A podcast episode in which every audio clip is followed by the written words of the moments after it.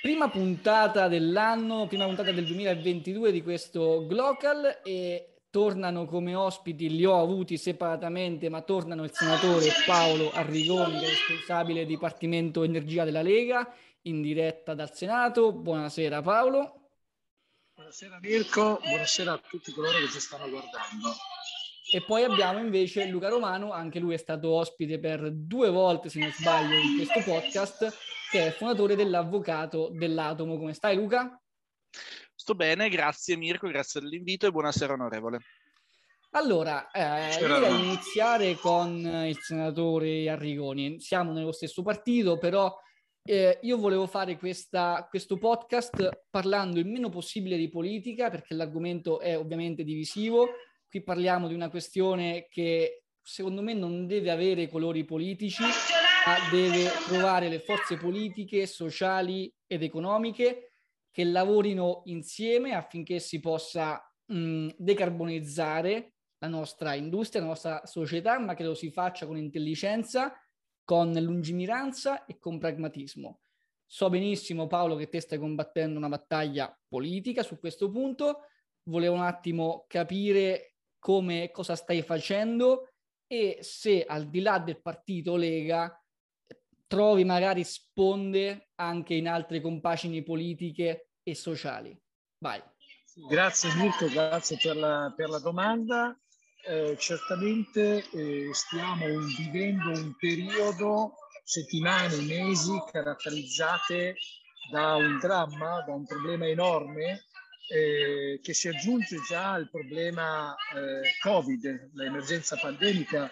Stiamo parlando, sto parlando del caro, del caro energia, eh, di cui solo nelle ultime settimane se ne sta parlando quando già il prezzo del gas e dell'energia elettrica era alle stelle, ma di cui invece la Lega aveva avvertito la necessità di un approccio pragmatico, non ideologico, al nostro sistema, al nostro sistema energetico, eh, tanto è vero che io personalmente in qualità di responsabile del Dipartimento Energia, un dipartimento molto attivo dove partecipi anche tu, Mirko e altri eh, rappresentanti, amministratori locali, assessori regionali, ma anche tecnici e liberi professionisti, insomma noi già nella predisposizione delle linee generali del Piano Nazionale di Ripresa e Resilienza eh, avevo avanzato e anche accolto delle proposte, dei criteri di carattere generale in ordine al sistema energetico, no?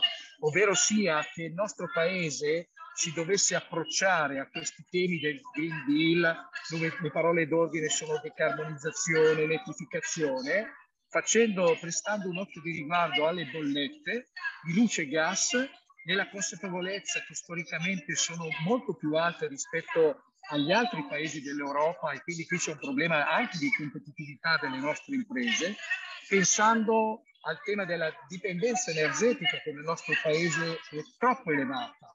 Noi dipendiamo per il 13-15% dall'estero per quanto riguarda l'energia elettrica e preleviamo quella parte, il 13-15% dalla Francia, dalla, dalla Svizzera, che peraltro producono in gran parte col nucleare. Dipendiamo in modo spropositato per il 95% per il gas dall'estero.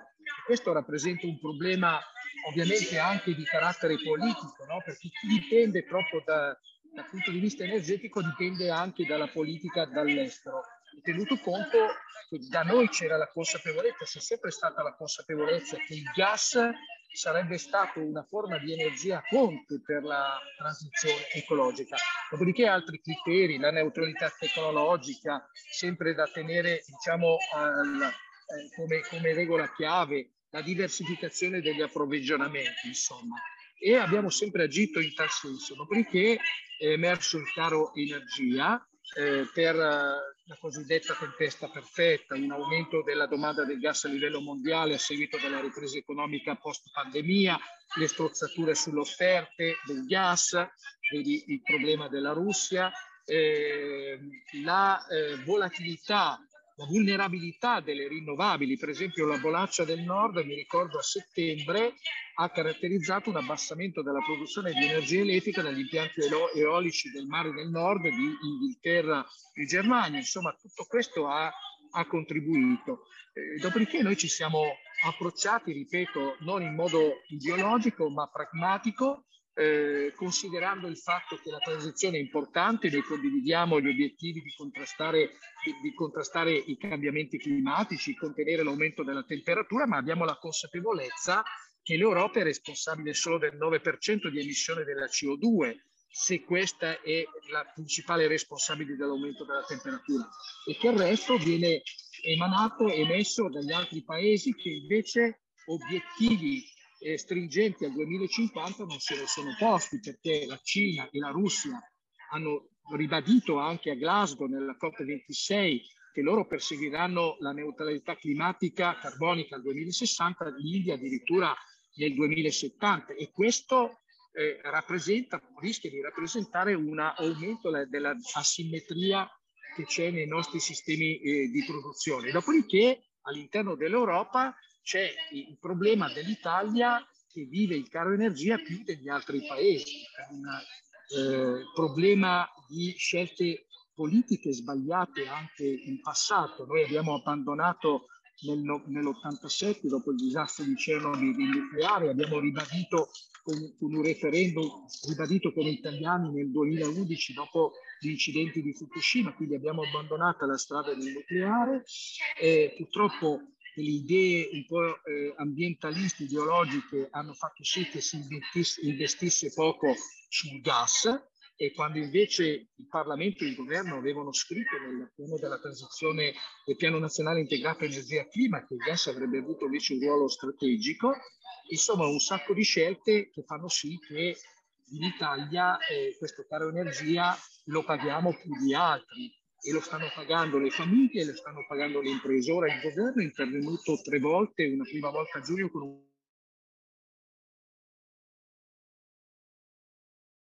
3 miliardi e mezzo e poi legge di bilancio con 3,8 miliardi per contenere, non per annullare, il caro energia di 29 milioni di eh, famiglie, utenze domestiche, 6 milioni di microimprese. Peccato che però le imprese sono ben altre, ci sono le medie, le grandi imprese, c'è il manifatturiero, c'è il settore art bay, ci sono i ceramisti, le vetrerie, eh, ci sono i cementifici, ci sono le fonderie, c'è il sistema cartario. Ecco, queste stanno soffrendo.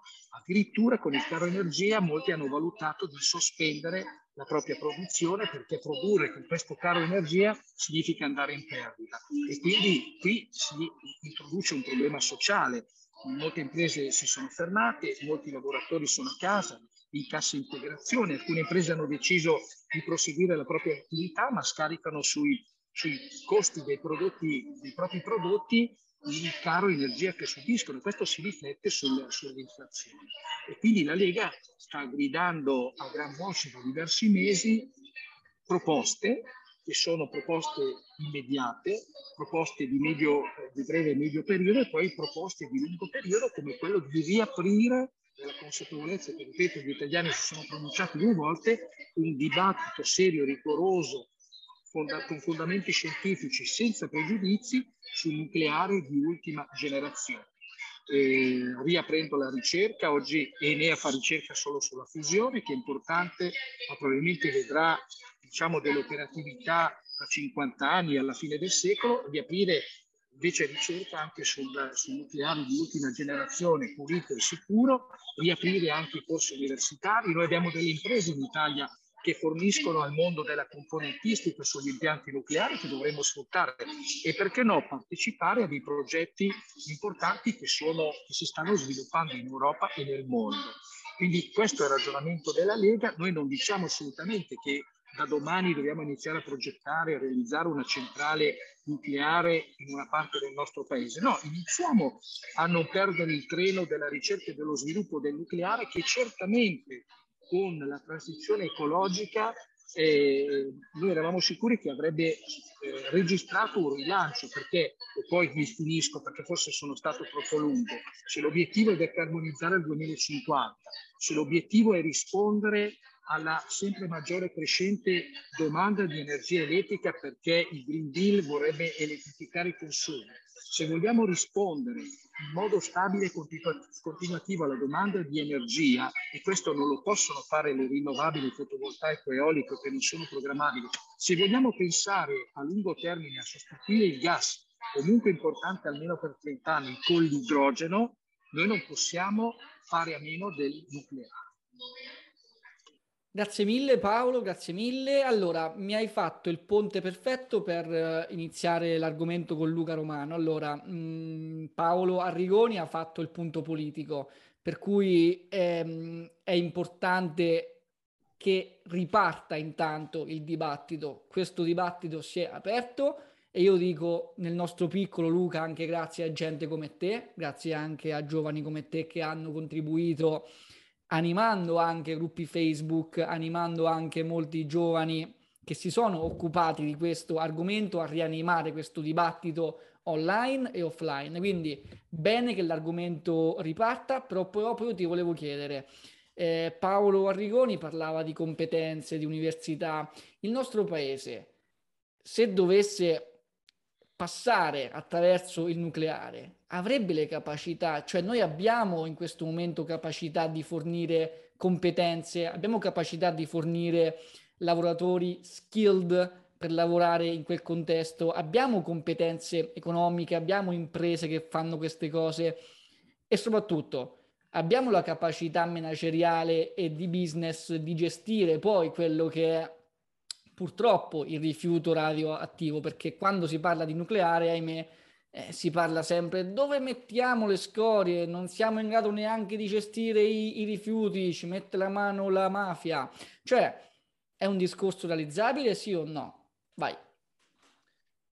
Uh, grazie della domanda. Allora, innanzitutto l'Italia è assolutamente un paese di eccellenza per quanto riguarda uh, l'istruzione da questo punto di vista. In Italia abbiamo uh, almeno cinque università che hanno dei corsi di, di laurea in ingegneria nucleare, Politecnici di Milano e di Torino, l'Università di Padova, eh, l'Università di eh, Pisa e eh, ovviamente l'Università di Roma e forse anche Palermo, c'è un corso di, di laurea in ingegneria nucleare.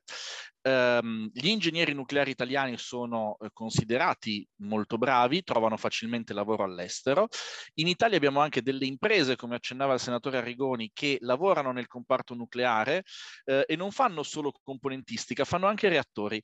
Eh, Ansaldo in questo momento ha avviato la costruzione di un reattore um, di quarta generazione, ovviamente la quarta generazione è ancora allo stadio di prototipi, ma eh, in questo momento Ansaldo ha avviato la costruzione di un prototipo di reattore di quarta generazione refrigerato a piombo eh, in Romania. Quindi noi abbiamo le imprese, abbiamo il know-how, abbiamo la tecnologia e le stiamo regalando a eh, altri paesi che sono più furbi di noi da questo punto di vista e, e le sfruttano.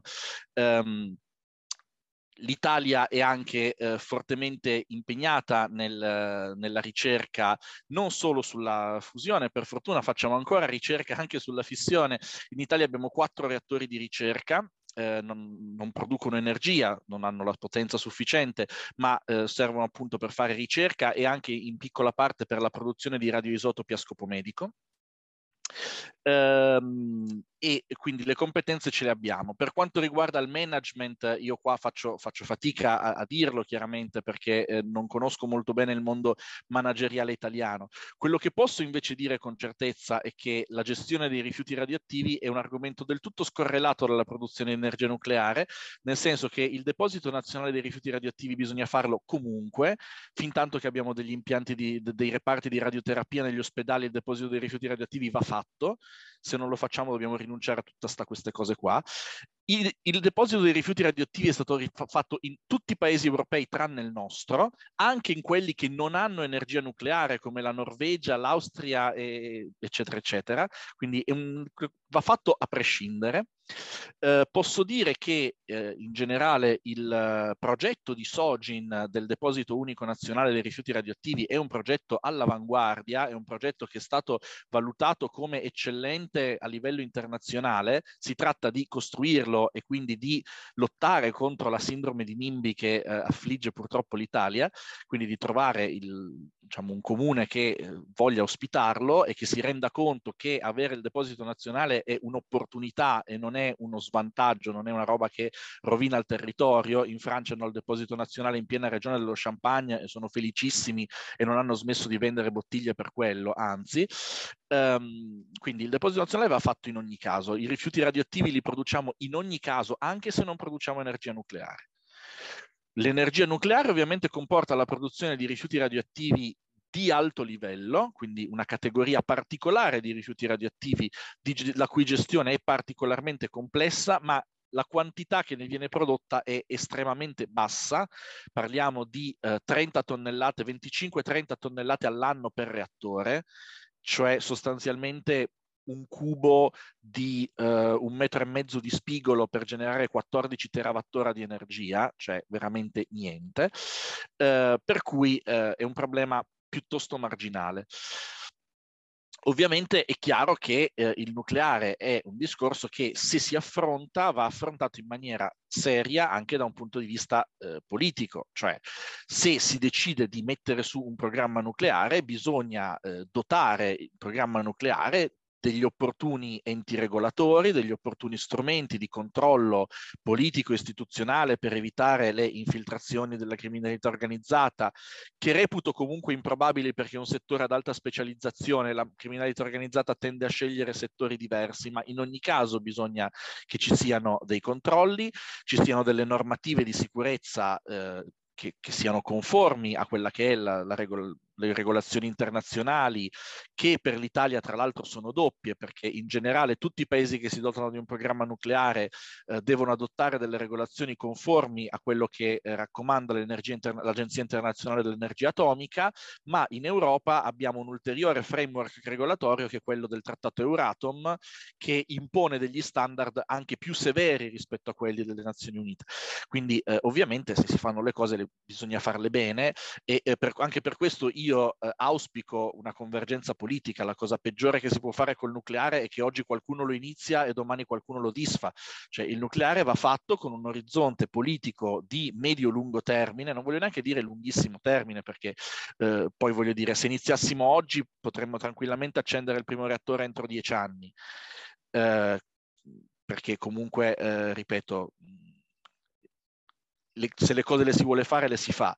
Però è chiaro che da qui a dieci anni, soprattutto in Italia dove i governi, come dire, si succedono abbastanza rapidamente, ehm, non, non, non, ricordo quando è stata l'ultima volta che abbiamo fatto una legislatura dall'inizio alla fine, ehm, quindi soprattutto eh, in Italia occorre che ci sia convergenza politica e non che oggi uno fa e l'altro domani disfa.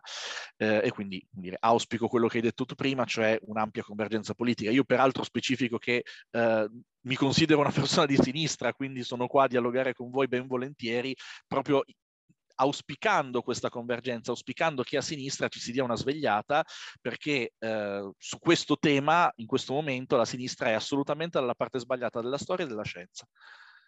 Allora, io tornando un attimo al lato politico e geopolitico della questione, eh, noi siamo in mezzo a, ad un guado, a me sembra. Abbiamo da una parte un paese che è la Germania, che ha fatto una grandissima scommessa sul gas, e diciamo anche sul carbone, possiamo dirlo.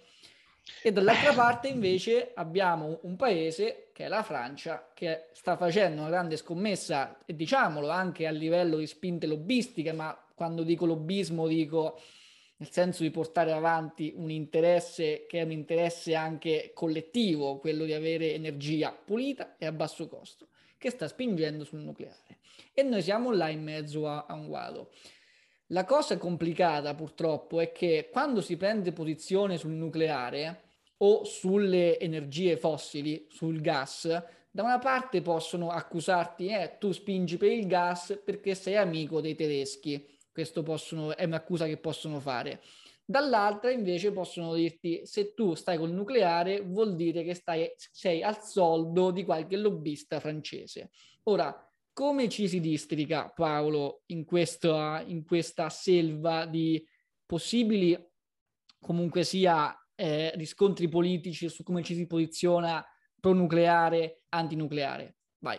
Ci sono su questo fronte delle enormi divergenze politiche. Peraltro dico a Luca Romano quando diceva non mi ricordo quando c'è stata l'ultima legislatura che ha fatto tutti i cinque anni.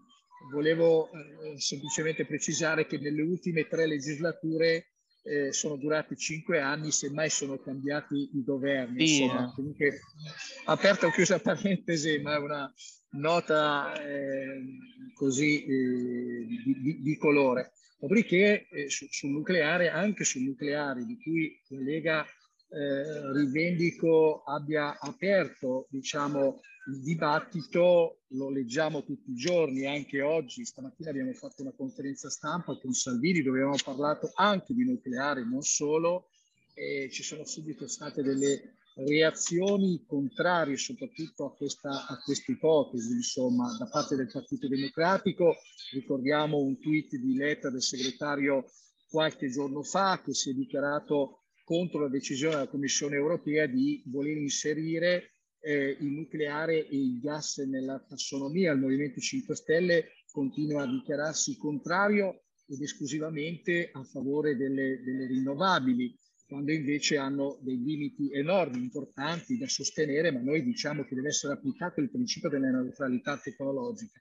Dopodiché eh, spesso nei dibattiti io vengo accusato di tutelare le lobby, le lobby dei petrolieri, le lobby del gas. Io posso dire in battuta esistono parimenti anche le lobby delle rinnovabili, esistono anche le lobby con forti interessi, per esempio per la sola mobilità elettrica, anche qui si potrebbe aprire un capitolo, ma lo chiudiamo qui, noi siamo contrari al bando delle auto a combustione elettrica. Però io stamattina ve le voglio far vedere anche a voi. Ho fatto vedere in conferenza stampa eh, praticamente una applicazione, un'app, non so se la state vedendo, che eh, circolava a Glasgow eh, proprio in, in, occasione della COP26, eh, dove eh, in Europa, ma qui ci sono dati che riguardano anche altri paesi del mondo, non tutti a dire la verità, viene mostrata l'intensità carbonica eh, di ogni paese in base al mix eh, di generazione in tempo reale di generazione elettrica. Ecco, vedete qui che c'è la, eh, la, la, la, Francia in colore, in colore verde, eh, cliccando la quale eh, fa vedere il mix di generazione elettrica. Noi sappiamo che la Francia produce oltre il 72% eh, di, di, energia elettrica col nucleare, che ha eh, un'intensità di carbonio, cioè grammi di CO2 per ogni kilowattora eh, prodotta pari a 103 in questo momento. Questa mattina era 110. Mentre invece se andiamo a guardare il mix, visto che si parlava prima eh, della Germania, eh, noi andiamo, innanzitutto vediamo che Bologna è marrone, marrone tendente allo scuro e questo ci dà già un indice che eh, l'intensità carbonica di questo paese è superiore, in effetti lo è, 457 grammi di CO2 per ogni kilowattora eh, prodotta. E il mix della, della Germania che è vario, perché io ricordo che oltre all'eolico offshore, oltre alle biomasse che noi non abbiamo, eh, e oltre al nucleare che però i tedeschi, i verdi, hanno, il nuovo governo ha deciso di chiudere le ultime eh, tre centrali, tre sono state chiuse importanti al, al, 31 dicembre, pochi giorni fa, altre tre le vogliono chiudere alla, alla, alla, entro il corrente anno Ebbene, eh, la Germania produce, ha prodotto nel 2000,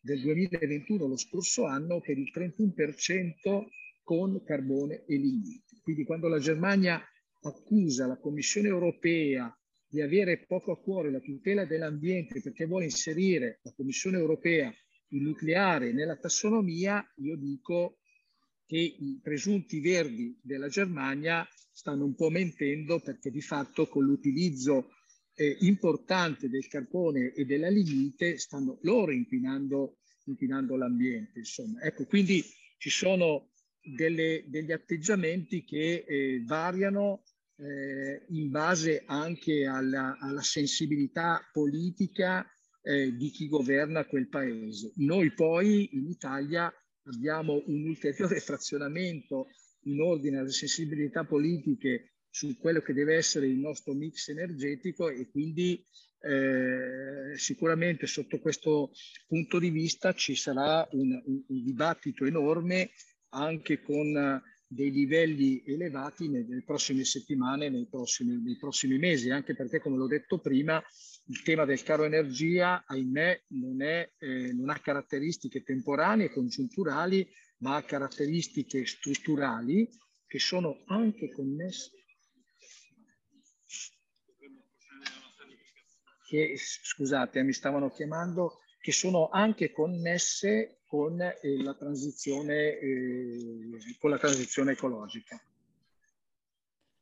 Vai, allora, mh, mm, tornando un attimo a Luca, due domande. Mh, mm, ti volevo chiedere, stiamo, il Green Deal ci sta portando di nuovo in un'epoca del carbone? Punto primo. Punto secondo, eh, generazioni di reattori nucleari a che punto siamo? Cioè, noi quando parliamo di nucleare, parliamo di terza generazione, parliamo di quarta generazione, dove siamo? Nel frattempo vedo Paolo Arrigoni che si sta muovendo, forse lo hanno chiamato, quindi... Uh... Abbiamo semplicemente il ricambio d'aria in aula, eh, prescrizione Covid, quindi ogni tre ore dobbiamo fermarci per 60 minuti per consentire la sanificazione dell'aula. Comunque io rimango, rimango collegato eh? e vi sento. Allora, il Green Deal rischia di portarci ad, a consumare più carbone. Eh, è un, diciamo, non voglio dire di sì, eh, più carbone, no, eh, però per, mh, mm, come sono state fatte le cose adesso, ci sono alcuni paesi che evidentemente eh, difficilmente avranno una decarbonizzazione nei prossimi anni. Abbiamo parlato del caso della Germania, è emblematico, ce n'è un altro che è quello del Belgio. Il Belgio eh, ha intenzione di dismettere le sue centrali nucleari entro il 2025. Come risultato costruirà delle centrali a gas. Di fatto il Belgio è l'unico paese che da qui al 2030 carbonizzerà la sua produzione di energia. Eh, quindi, ehm, e lo farà eh, diciamo, sfruttando una, una cosa del, prevista dal Green Deal, cioè gli emission trading system. Il Belgio ufficialmente non aumenterà le emissioni perché comprerà i crediti, delle, i crediti per le emissioni dai paesi dell'est Europa che in questo modo dovranno Luca, decarbonizzare me, al posto a me suo. Questa cosa, a me questa cosa veramente manda ai matti che... Eh, poi, cioè che ci sia veramente un mercato della, de, del carbonio, a me manda ai matti veramente. Però, vai. E tra l'altro la ministra dell'ambiente belga è del partito dei Verdi e faceva la lobbista del gas prima, quindi eh, fa abbastanza ridere anche questa cosa qua. Ehm, si chiama Tinne van der Straten, se qualcuno vuole andare a leggere il suo curriculum. Per quanto riguarda le generazioni dei reattori nucleari, allora la prima generazione è stata la generazione dei prototipi, più che altro per capire un po' come funzionavano e quali modelli erano più più promettenti da essere replicati su scala industriale. La seconda generazione è stata quella del boom nucleare degli anni 70, seguito alla crisi del Kippur. La terza generazione è quella eh, che oggi sono i reattori di oggi ed è quella nata dopo Chernobyl. Quindi una cosa importante è che ogni tanto si dice il nucleare pulito e sicuro sembra che sia solo quello di quarta generazione. In realtà la terza generazione di reattori nucleari è la tecnologia con il safety rate più alto della storia dell'umanità ok? Nessun reattore di terza generazione o terza generazione avanzata ha mai avuto un incidente INES oltre al grado 3, che non è nemmeno un incidente, è un guasto. Okay? Non c'è mai stato un evento del genere. Oggi i reattori di terza generazione sono una tecnologia di provato funzionamento, di provata sicurezza che producono con successo, in, che i paesi che ne fanno uso esportano, utilizzano con successo ed esportano in mezzo mondo. Il nucleare di quarta generazione è una tecnologia che sarà altrettanto sicura e in più offrirà delle features eh, interessanti quali la possibilità di riciclare la componente a lunga emivita delle scorie nucleari. Però eh, dobbiamo fare attenzione perché la quarta generazione oggi noi abbiamo dei prototipi e saranno i reattori che andremo a costruire negli anni 30 e 40, ma oggi la terza generazione è una tecnologia che noi sappiamo come costruire che è assolutamente sicura.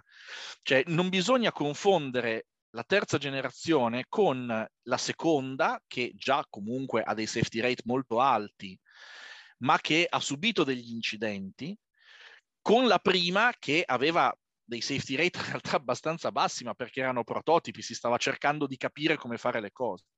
Allora, il reattore di costruito con standard sovietici. Quello di Fukushima era addirittura un reattore vent'anni più vecchio di Chernobyl. Il primo reattore di Fukushima era ancora un prima generazione, gli altri erano di seconda, ma comunque a Fukushima i danni sono stati contenuti in termini di vite umane. La terza generazione non ha mai andata incontro a incidenti, proprio perché è stata costruita nel post Chernobyl e quindi con un'attenzione estrema alla sicurezza. La differenza tra la seconda generazione e la terza è proprio quella differenza in termini di sistemi di sicurezza. Quindi se oggi l'Italia decidesse di far partire un programma nucleare, non siamo obbligati ad aspettare la quarta generazione nel suo pieno sviluppo. Possiamo iniziare con dei reattori di terza generazione e con la ricerca sulla quarta per poi avere, quando avremo con i reattori di terza generazione prodotto delle scorie radioattive in quantità sufficiente, avere dei reattori che le potranno riciclare. Questo era quello che volevo dire, perché il nucleare pulito e sicuro non è quello di domani, è già quello di oggi. E persino le generazioni più vecchie di reattori nucleari, persino quelli di Chernobyl di reattori nucleari, sono comunque meglio delle centrali a carbone, ricordiamolo, perché il carbone ammazza 5 milioni di persone l'anno di inquinamento. 5 milioni di morti l'anno di inquinamento dell'aria. Quindi il nucleare oggi è già una scelta ecologica e pulita. Tra l'altro noi, in particolare la pianura padana, è uno dei luoghi più inquinati d'Europa, quindi eh, come dire, ripulirla sarebbe una cosa insomma, molto positiva anche per la salute degli italiani. Allora, grazie mille Luca, grazie mille, ci hai dato un attimo un po' una cioè, hai detto secondo me cose molto importanti, che il, il, nucleare pulito non è quello di domani, ma è quello di oggi, quindi se si possono fare centrali con reattori di terza generazione che già sono sicurissimi. E già questo secondo me è un fattore molto importante. Ah, allora, io direi che la chiudiamo qui anche perché stiamo finendo il tempo che ci dà Zoom. Eh, ho fatto due domande a testa. Eh, vi ringrazio molto per eh, gli interventi di oggi, da un punto di vista politico, grazie Paolo, da un punto di vista invece più tecnico, grazie mille Luca e veramente grazie. spero di avervi o separati, cioè o Paolo da solo o te Luca da solo, oppure di nuovo insieme su questo podcast. Quando vuoi ci sono. Grazie, disponibilità piena. Eh, un saluto a Luca Romano, al quale faccio veramente i complimenti perché è molto preparato tecnicamente. Poi magari la prossima occasione potremo parlare anche dei, dei reattori modulari piccoli, insomma, gli SMR, no? Che molto volentieri. Si posizionano tra la, la, terza e la quarta generazione, no? Uh, Viene detto... Sono... Il concetto di modularità in realtà è ortogonale alle generazioni. I, I, reattori piccoli, gli SMR, come vengono chiamati, sono reattori di piccola esatto. taglia eh, che puntano, diciamo, a eh, un'economia diversa, un'economia di serie invece che economia di scala. Ci sono dei modelli di SMR che sono ispirati più alla terza generazione, quindi modelli boiling water o pressurized water, e ci sono modelli invece che puntano sempre alla modularità, ma verso la quarta generazione, come quello che hanno acceso di recente in Cina a, ad elio ad alta temperatura. Esatto, di cui mi risulta ci siano nel mondo oggi circa un centinaio di progettualità, alcune del... Confermo. Ok, ti abbiamo perso Paolo per un po'. Io, io, se, io, se, ricordo bene, le mura del Senato sono talmente spesse che secondo me hai una connessione che sta cadendo. Um, io sento Mirko ma non Paolo. In ogni eh, caso, no, ma sai qual è il problema? Il problema è che il Senato ha delle mura talmente spesse che la connessione spesso salta, secondo me. Io direi, Paolo, ti, ti stiamo perdendo. Ti stiamo perdendo. Direi che 3, 2, 1 e chiudiamo il podcast. Grazie mille di nuovo Paolo che purtroppo stiamo perdendo con la connessione. Grazie mille di nuovo Luca. Grazie ci vediamo alla prossima. Grazie. Grazie.